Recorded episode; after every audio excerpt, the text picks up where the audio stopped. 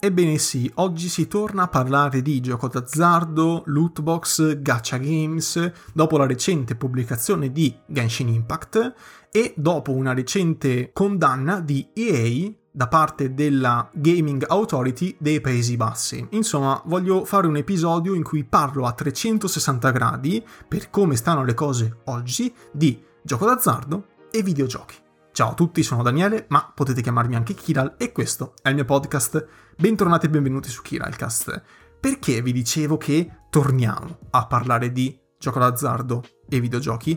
Perché l'avevo già fatto in realtà nel vecchio podcast e anche nel vecchio blog, sono cose di cui parlo veramente veramente da anni, dal 2017 ne parlo di questi temi qui. E ogni volta io ho sempre questa mia tesi, ossia che le loot box, i gacha, le cosiddette pool di tutti quanti quei titoli che le contengono, sono a tutti gli effetti gioco d'azzardo.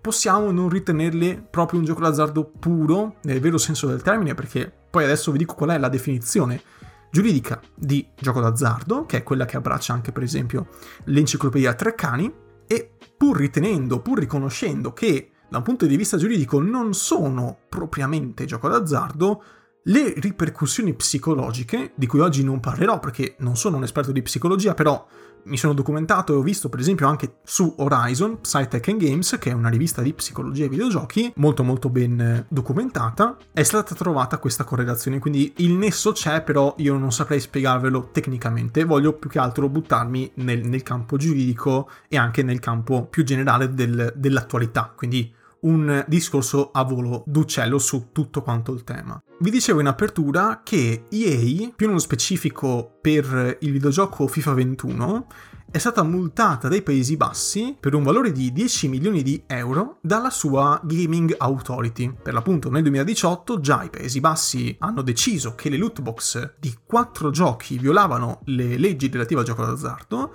e quindi hanno riconosciuto il fatto che le loot box sono gioco d'azzardo hanno ristretto il campo a quattro videogiochi perché le violavano, violavano le leggi olandesi in modo evidentemente strabordante. Quindi a seguito dell'indagine che era stata fatta nel, nel 2018, i Paesi Bassi hanno dato alle compagnie, queste quattro compagnie, il tempo fino al giugno del 2018 per modificare i loro videogiochi per tornare in regola. Evidentemente EA non l'ha fatto perché nell'ottobre del 2019, quindi un anno fa, questa Gaming Authority ha comunicato che EA non aveva adempiuto a questi accordi e quindi doveva pagare questi 10 milioni di euro di multa.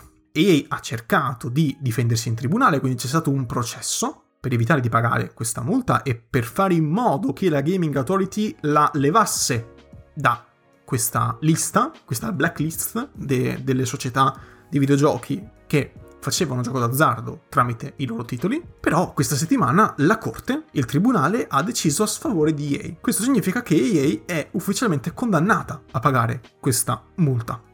C'è un processo in corso, di nuovo, le ripercussioni. Questa è una cosa che dico spesso, le ripercussioni delle scelte delle software house, dei publisher, non sono astratte.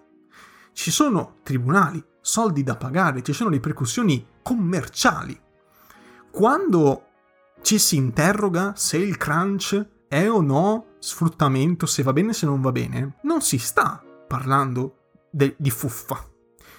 Come appunto quando si parla dei gacha games, i gacha games vanno bene o non vanno bene, che regole devono seguire, non stiamo parlando di nulla. Perché poi le cose succedono, le ripercussioni ci sono, ok?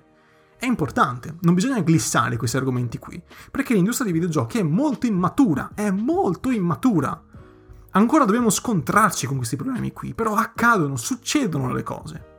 Questo è importante capirlo. Vediamo che cosa ha affermato la Gaming Authority. Sto leggendo, tra parentesi, da Tom's Hardware. Vi lascio il link nel mio sito, in descrizione. Trovate nella, nel, nell'articolo dedicato alla puntata tutta una serie di link per approfondire, tra cui questo qui, quindi potete anche voi leggere quello che sto leggendo io in questo momento.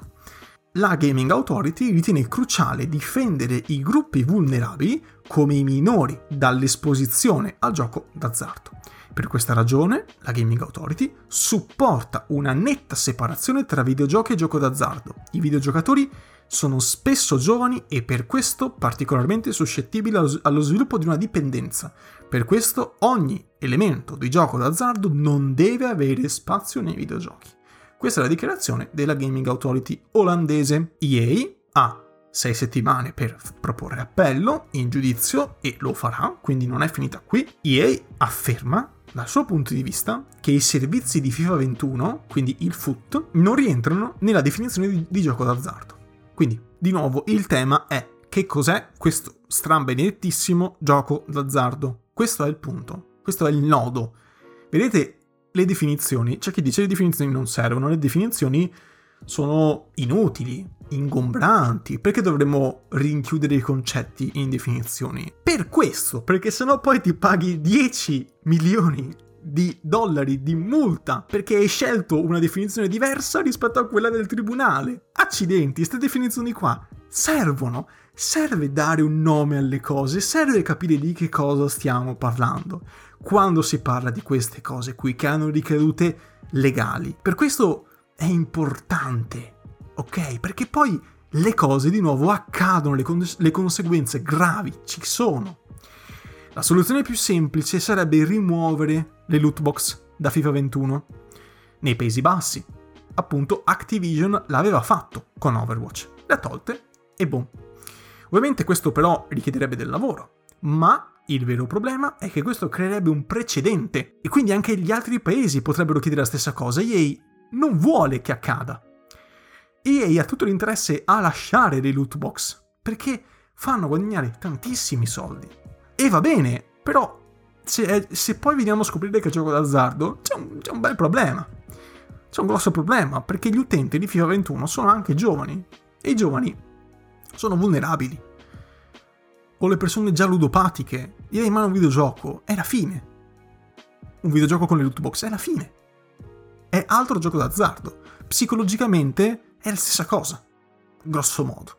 Tra parentesi, questa non è attualmente l'unica causa legale che coinvolge EA. Ce n'è una, sempre contro EA, in California e in Canada. Alcune famiglie hanno dato vita a una class action contro le loot box di EA, non solo su FIFA ma anche in altri giochi sportivi, perché evidentemente lì ci sono, cioè vanno, vanno per la maggiore anche altri giochi EA. In ogni caso, questa mia prima parte della puntata viene presa direttamente, proprio a piene mani, dall'articolo di Tom's Hardware, vi invito a leggerlo per approfondire. Vi dicevo, allora, questo, questi sono i fatti. Il fatto è che EA l'ha presa sui denti, ok?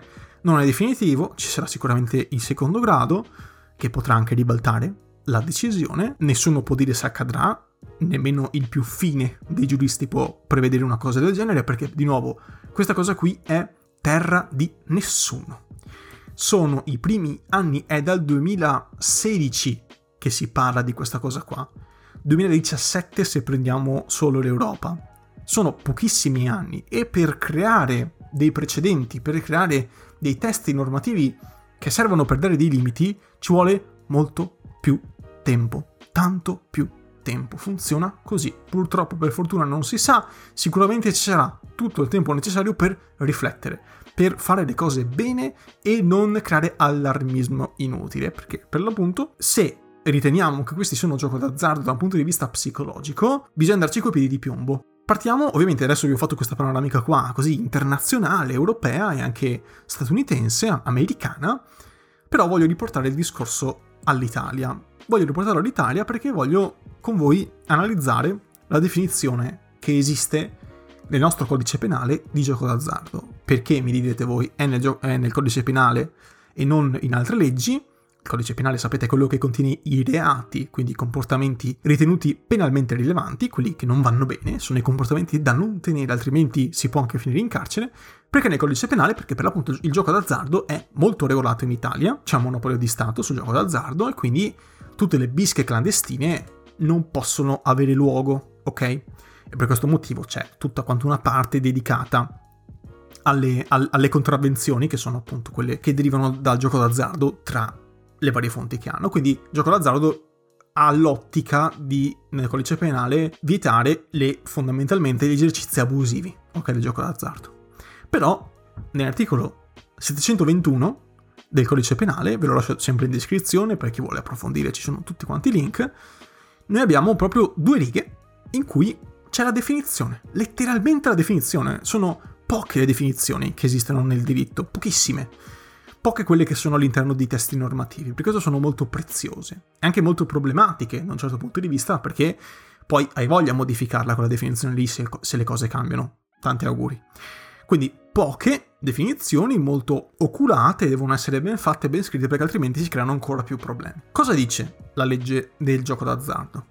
Sono giochi d'azzardo, sto leggendo dall'articolo 721, sono giochi d'azzardo quelli nei quali ricorre il fine di lucro e ci fermiamo, non lo dico tutto quanto, dopo arriviamo alla seconda parte. Prima parte, sono giochi d'azzardo quelli nei quali ricorre il fine di lucro. Cos'è questo benedettissimo fine di lucro. Cioè, detta in soldoni, devo guadagnare qualcosa dal gioco. Cioè, io gioco d'azzardo perché voglio avere un guadagno, qualcosa in cambio. I giocatori devono praticare il gioco per conseguire certe utilità economiche. Possono essere in denaro o in altro bene. In ogni caso si deve parlare di qualcosa di economicamente valutabile. Ok? Poi ovviamente dipende. Io posso avere, posso essere ultra ricco e per me magari 1000 euro non sono nulla, però magari per altre persone che hanno una disponibilità economica più bassa, magari io non ho tutta quella disponibilità economica e quindi per me 1000 euro sono tanti, questo fine di lucro qua deve essere pesato in base a chi sta giocando. Appunto, se sono ultra ricco, 1000 euro non sono niente, quindi il, il fine di lucro non c'è, se invece sono povero, il fine di lucro con 1000 euro magari c'è.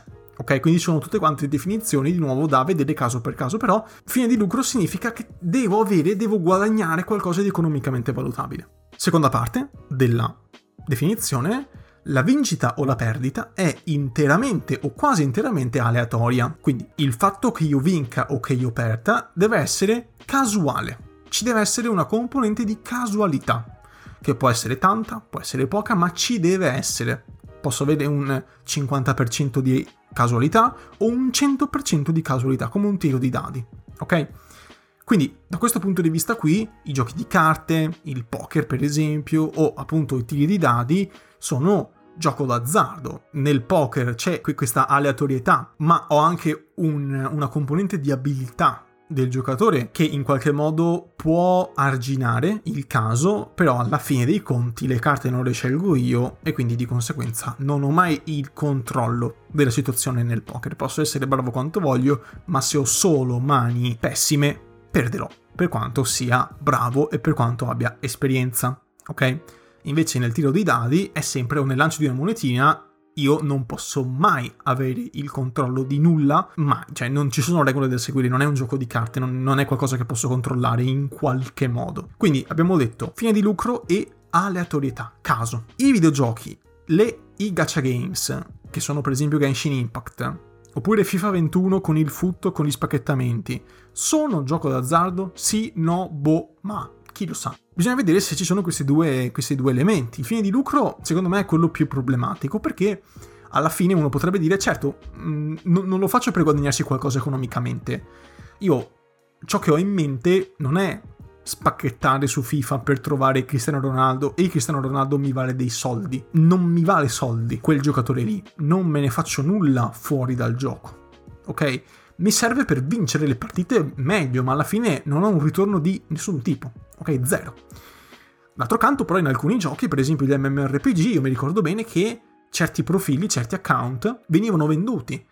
Le persone appunto shoppavano senza le loot box in questo caso, che io mi ricordi bene, per esempio in World of Warcraft non mi pare ci, ci, ci, fossero le loot box ai tempi, vi parlo, non adesso, adesso non lo so, però ai tempi mi pare non ci fossero. Quindi un oggetto in questo caso qua è puramente virtuale, è un account, è una password letteralmente, volendo stringere all'osso il concetto, però aveva un, un, un valore economico. Io ci spendevo dei soldi in qualcosa di puramente virtuale e poi alla fine però vendendolo quei soldi mi tornavano indietro, forse anche di più. Quindi di nuovo, il fine di lucro nell'ambito digitale c'è, non c'è? Bah, forse, chi lo sa, dipende. Posso dire di sì, posso dire di no in base ai casi. Quindi qua al fine di lucro posso stare anche nell'idea di chi dice, va bene, al fine di lucro qua, nelle loot box non è che se vado in, in non è che se vado in Genshin Impact mi spacchetto, non so, 5.000 gemme, non so neanche quanto sia in euro, e alla fine ho un ritorno economico diretto. Mm, ci sto, cioè ha senso come cosa qui. Però ci sono altri casi in cui l'oggetto virtuale ha e come un valore economico. Ok? Dipende. Dopodiché c'è l'aleatorietà e qui attenzione perché quando io programmo qualcosa tendenzialmente do delle indicazioni, cioè la cosa puramente casuale che io sappia in programmazione non esiste. Non esiste qualcosa di totalmente randomico, anche No Man's Sky non è totalmente randomico. Ho comunque dei parametri da dover rispettare, delle pool da dover pescare. Certo, posso avere delle pool con oggetti specifici, però alla fine quando vado a effettuare la microtransazione, quando vado a spacchettare, l'oggetto è completamente casuale. Secondo me sarebbe corretto far rientrare le loot box, i gacha, nel gioco d'azzardo, perché per l'appunto le ripercussioni psicologiche sono bene o male le stesse di un gioco d'azzardo normale, e perché mm, in questo modo si tutelerebbero i minori, che sono i soggetti più a rischio. La platea di videogiocatori è formata da un buon numero, da un numero consistente di ragazzini, di minorenni, questi ragazzini devono essere tutelati. Sono convinto di questa cosa qui. Creare delle regole, ma anche banalmente far rispettare il PEGI, o il PEGI, chiamatelo come volete, che sarebbe l'età consigliata, ok sto semplificando, l'età consigliata per i videogiochi. Quindi far rispettare il PEGI o PEGI dal punto di vista legale forse aiuterebbe. Forse no, non lo so. Adesso sto buttando solo idee per ragionare insieme a voi oppure banalmente togliere completamente il sistema delle loot box dai titoli, per esempio, a pagamento. Faccio per dire, in FIFA per me è, è completamente vergognoso, è ignobile, irrispettoso che ci siano le loot box. Pago il gioco a prezzo pieno e poi devo pagare ancora per giocare online.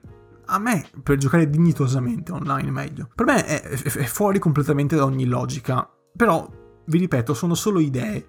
Magari relegare questo tipo di pratiche ai giochi free to play e comunque mettendo delle regole, chiedendo l'età prima della microtransazione, creando un sistema che, per, che è possibile creare evidentemente per impedire ai minorenni di utilizzare questo tipo di sistemi per uh, diventare più forti nei giochi. So che per alcuni potrebbe essere una, una battaglia contro i mulini a vento perché i ragazzini sanno come magari accedere all'account della banca dei genitori, sanno come usare comunque le carte di credito, sanno come fare, certo. Però la direzione dovrebbe essere quello non di dire, eh vabbè, pazienza, è andata così, lasciamo pure che questi ragazzini buttino via completamente i soldi, entrino in un circolo vizioso di dipendenza, e vabbè, che ci vuoi fare, sono persi, tanti saluti. No!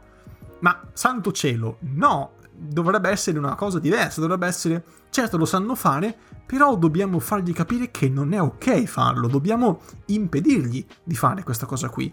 Magari qualcuno ce la farà, magari altri desisteranno. E questa è la cosa importante, secondo me. In più ci sono tutti quei soggetti che sono maggiorenni, ma sono, ma sono, già ludopatici o a rischio ludopatia, che hanno avuto episodi di questo tipo, che sono stati dipendenti in passato da altri giochi d'azzardo, che adesso si trovano FIFA tra le mani e hanno le loot box facili, ok? Questa cosa qui di nuovo, protezione, creare dei sistemi di disincentivo. So che è controintuitivo, cioè perché uno dovrebbe mettere all'interno di un gioco un sistema di microtransazioni e disincentivare l'utente? Non ha alcun senso. Certo, non ha alcun senso, però per l'azienda, però io qui sono fuori dall'azienda, io qui sto ragionando da utente. A me non frega nulla che tu campi con le microtransazioni. A me frega che tu non faccia usare quelle, microtransazioni lì a soggetti a rischio. Non me ne frega niente a me che tu campi di quello. Vendi il gioco a prezzo pieno, trova un altro modo. Non, de- non puoi giocare con la salute delle persone perché altrimenti come campi. Ma di cosa stiamo parlando? Cioè, parliamoci chiaro. Quindi, ci sono altri modi per monetizzare. Non è che perché le loot box sono convenienti allora tutti sulle loot box. Perché non va bene, perché poi crei danni e i danni vanno arginati. Non puoi. Non è, non è, corretto vietarle completamente perché ci sono persone che usano le loot box tranquillamente senza alcun tipo di problema. Però io non posso far finta che non ci sia una minoranza di persone a rischio. Non, non posso far finta. Come faccio a far finta che non esista? Quelle persone lì devono essere tutelate. Non posso girarmi dall'altra parte e dire, eh vabbè, si fregano. Lasciamo pure che si rovinino la vita. Mm, no, mm, secondo me un paese, uno Stato, non dovrebbe permettere questo l'obiettivo è sempre tutelare le persone a rischio. Ok? Il grado di civiltà di un paese si vede anche dal modo in cui tutela le minoranze. Ecco, questo è importante, un concetto importante da far passare, non possiamo ignorarle. Da un'ottica aziendalistica direi chi se ne frega. In un'ottica invece statale ti dico no, chi se ne frega proprio niente. O anche in un'ottica scientifica, banalmente psicologica, ti dico no non funziona così. Quindi le loot box secondo me sono gioco d'azzardo, possiamo chiamarlo giochino d'azzardino, possiamo chiamare gioco d'azzardo sui generis, possiamo chiamarle Pinco Pallo, Tizio Caio, Mario Rossi, possiamo chiamarle come diamine volete, però il concetto, il meccanismo psicologico è quello e abbiamo visto che nella definizione giuridica del gioco d'azzardo possono rientrare. Possiamo farseli rientrare. Vi dirò di più, perché alcuni di voi sono sicuro che mi diranno, eh ma le carte Pokémon, eh ma le figurine dei calciatori, eh ma gli spacchettamenti in edicola. Vi dico questa. Allora, questa cosa qua arriva direttamente da Wikipedia, nella pagina in inglese delle lootbox. Sostanzialmente i paesi asiatici sono molto avanti in tal senso, cioè le lootbox sono molto regolamentate, a differenza dei paesi occidentali. Le, le questioni sulla legalità delle lootbox sono ancora in fase di studio nel, nel mondo occidentale europeo e americano. In realtà, le preoccupazioni per le loot box legate al gioco d'azzardo sono state già sperimentate, sono state già dibattute negli anni 90. E come? Con le carte da baseball, le figurine di baseball e con il TGC o TCG, sarebbe meglio dire, dei Pokémon. Con gli spacchettamenti delle carte Pokémon. Però questo tipo di studi, questo tipo di iniziative legali per portare un minimo di regolarità a queste, a queste pratiche sono cadute completamente, si sono completamente arenate, sono cadute nel dimenticatoio, nessuno ne ha più parlato. Ora, sono convinto che la maggior parte delle persone che vi stanno ascoltando hanno avuto esperienza di Yu-Gi-Oh!, Pokémon, Magic, figurine dei calciatori, di quello che vi pare, di tutto quello che volete, delle Lamen Cards fichissime, le Lamen Cards di Dragon Ball, ma eh, sto, sto, uscendo dal seminato, sono sicuro che molti di voi sanno di cosa sto parlando. Si va in edicola, si chiede all'edicolante, mi dai un pacchetto di figurine, ti pago quei 2-3 euro e tu mi dai le, le, le figurine, apro e non trovo niente. Allora dico, mannaggia, allora la settimana prossima torno e me ne compro ancora, me ne compro un altro. Voglio vedere, voglio trovare Charizard, ok? Vado, torno, non trovo niente. Mannaggia. Torno di nuovo, altri 2-3 euro, quello che erano, non mi ricordo nemmeno quanto costavano, e alla fine il Charizard lo trovo. Questo tipo di meccanismo è una slot machine. Io, adesso, forse alcuni di voi trasaliranno, diranno, ma come? I Pokémon? Ma come? Le figurine? E certo, è una slot machine. Io non so quello che trovo, cioè da un punto di vista astratto, parliamoci chiaro, pane è pane e vino al vino. Quella roba lì è gioco d'azzardo, nel senso che compro il pacchetto e non so mai, finché non lo apro, che cosa trovo dentro e non ho mai la certezza di ciò che trovo all'interno. Mai. So che ho un range di carte, ok? Facciamo finta 10 carte, in un pacchetto magari facciamo finta di nuovo, facciamo finta, sono esempi giusto per, per, per, capirci e tenere i numeri bassi. Facciamo finta, troviamo due carte a pacchetto, io ho un pool di 10 carte e quelle due carte lì non so quali sono, Può essere, possono essere due tra le 10 possibili, ok? Questa roba qui, non dobbiamo vergognarci di dire che è, ha un meccanismo di gioco d'azzardo, ce l'ha, in tutti gli effetti, non, non c'è differenza, astrattamente, tra prendere un pacchetto di carte Pokémon e fare una pull su Genshin Impact. Non c'è astrattamente alcun tipo di differenza. Zero. Voi mi direte, certo, però Genshin Impact è un videogioco, non so quanto sia trasparente il sistema di pull. Certo, ok. Queste cose qui le lasciamo sullo sfondo, però dal punto di vista tecnico il meccanismo è uguale. Che cosa cambia però con le figurine con le carte Pokémon? Cambia il contesto. Se in un videogioco che è tutto virtuale io posso facilmente spendere centinaia, centinaia, migliaia di euro in un secondo, in uno schiocco di dita. In uno schiocco di dita io ho buttato un patrimonio, lo posso fare. Discorso diverso e con una facilità disarmante. Discorso diverso è con le carte Pokémon, per esempio carte Yu-Gi-Oh!, quello che vi pare. Perché ho, ho l'ostacolo della fisicità, cioè io vado in edicola, ho, apro il mio bel portafoglino, prendo le mie belle monetine e compro le figurine. Ok, ho fatto anche la rima. Specie se lo fai da piccoli. Quando sei piccolo, tendenzialmente hai la monetina del papà, della mamma, del genitore, del fratello, di chi ti pare, però comunque sia c'è un'intermediazione più diretta. Almeno ai tempi c'era. Ai tempi c'era. I pagamenti elettronici erano ai minimi, si usavano pochissimo, c'era sempre la monetina, la banconota e avevi quella, non potevi rubare i soldi, ok? C'era quella roba lì. E fine, te la dovevi far bastare potevi rompere le scatole finché vuoi, ma se i genitori dicevano no, tu dicevi no e non prendevi le figurine. Questa è la differenza, il contesto eri molto più controllato. Ad oggi forse anche lì le cose stanno un po' sfuggendo di mano, nel senso che i pagamenti elettronici sono molto più snoganati, io posso appunto avere la, la stessa facilità di comprare figurine a nastro, carte a nastro rispetto a un tempo, però di nuovo io mi sento di dire che da un punto di vista pratico sono abbastanza diversi. Cioè è un ambiente secondo me un po' più controllato quello. Io attualmente non colleziono carte Pokémon, figurine di alcun tipo, quindi non saprei dirvi materialmente com'è quel, quel mercato lì, se ci sono tanti episodi di questo tipo. Io, io non ne sento onestamente, sento molto più casi di mh, sperperazione, sperperamento, chiamatelo come volete, di denaro nelle, nel loot box e non nelle carte Pokémon di Yu-Gi-Oh!, di, di, di, Magic, di quello che volete. Forse perché l'utenza, cioè i giocatori sono molto più grandi, quelli che ad oggi collezionano ancora in modo massiccio carte Pokémon, carte di Magic e quello che volete. Cioè forse banalmente la platea a cui si rivolge oggi un qualunque gioco di carte collezionabili è maggiore, quindi c'è un po' più di controllo, in generale c'è una maggiore consapevolezza, invece forse l'accessibilità totale dei videogiochi anche ad un pubblico molto molto piccolo, con i classici free to play anche dal cellulare, invoglia molto di più, ecco, questo tipo di pratiche di sperperamento di denaro. Non lo so, sono comunque contesti secondo me molto diversi. Sono assolutamente d'accordo se mi dite che tecnicamente sono comunque due pratiche assimilabili al gioco d'azzardo, perché per l'appunto, di nuovo, psicologicamente il meccanismo è sempre quello. Però, di nuovo, cambia il contesto.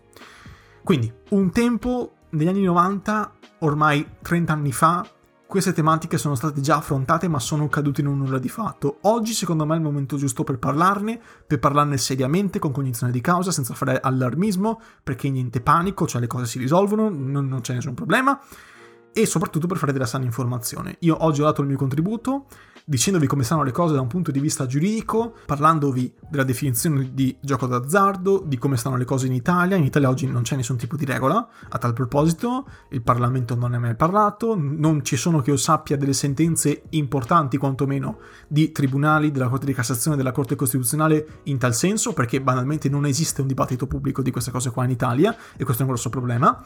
Però in Europa, negli Stati Uniti, in, in Asia, queste cose qua invece sono molto più all'ordine del giorno e ci sono, come si vede in Olanda, episodi anche di sentenze di tribunali che parlano di questi temi. Ed è sempre più importante che sia così, è sempre più importante che l'Unione Europea vada in quella direzione là, cioè io so che anche in Unione Europea si dibatte di queste cose qui, quindi arriverà, arriverà qualcosa che sia applicabile anche in Italia, se non lo farà e non lo farà fidatevi, non lo farà il nostro Parlamento, lo farà il Parlamento europeo, lo farà la Commissione europea, lo faranno gli organi che sono sovranazionali, questo secondo me è poco ma sicuro, magari con molta lentezza, che è classica delle istituzioni europee, però secondo me ne- nei prossimi dieci anni avremo qualcosina, quantomeno su cui ragionare, magari dei progetti, delle bozze, delle piccole discussioni che si creano, però avremo sicuramente qualcosa di cui discutere e non vedo l'ora che questo accada, perché questi temi sono sempre più importanti, sono sempre più centrali, i videogiochi sono ormai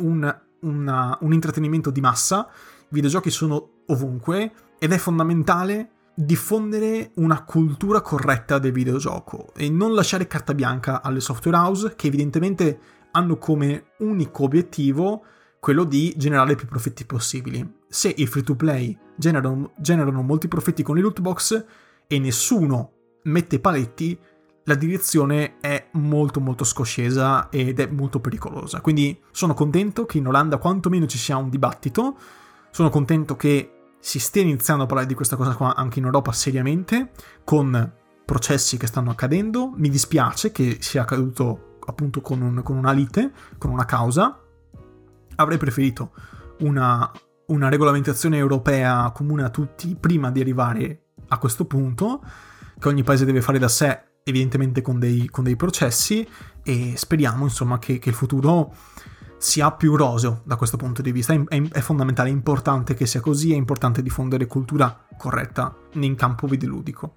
Con ciò detto, fatemi sapere cosa ne pensate, sono assolutamente convinto di aver detto cose abbastanza impopolari per alcuni, quindi mi rivolgo specie a loro, a chi è in disaccordo con me, fatemi sapere cosa ne pensate, fatemi sapere perché secondo voi sto dicendo sciocchezze, portatemi dati, ricerche, sono pronto a mettermi in discussione assolutamente, potete scrivermi tre commenti, il link in descrizione del mio sito danieleprotta.blogspot.com in cui potete commentare liberamente anche in anonimo, fate come vi pare Potete scrivermi via mail daniele.podcast.gmail.com trovate tutto quanto comunque in descrizione, oppure sui miei social, su Telegram, c'è il canale Telegram aperto a tutti. Insomma, parliamone, discutiamone. È importante che le discussioni nascano anche nei piccoli contesti come il mio, nelle piccole nicchie come quella di un podcast che parla per 40 minuti, per mezz'ora di questi temi qui, quindi facciamoci una chiacchierata Concioletto, grazie mille dell'ascolto e noi ci sentiamo alla prossima puntata del podcast. Alla prossima!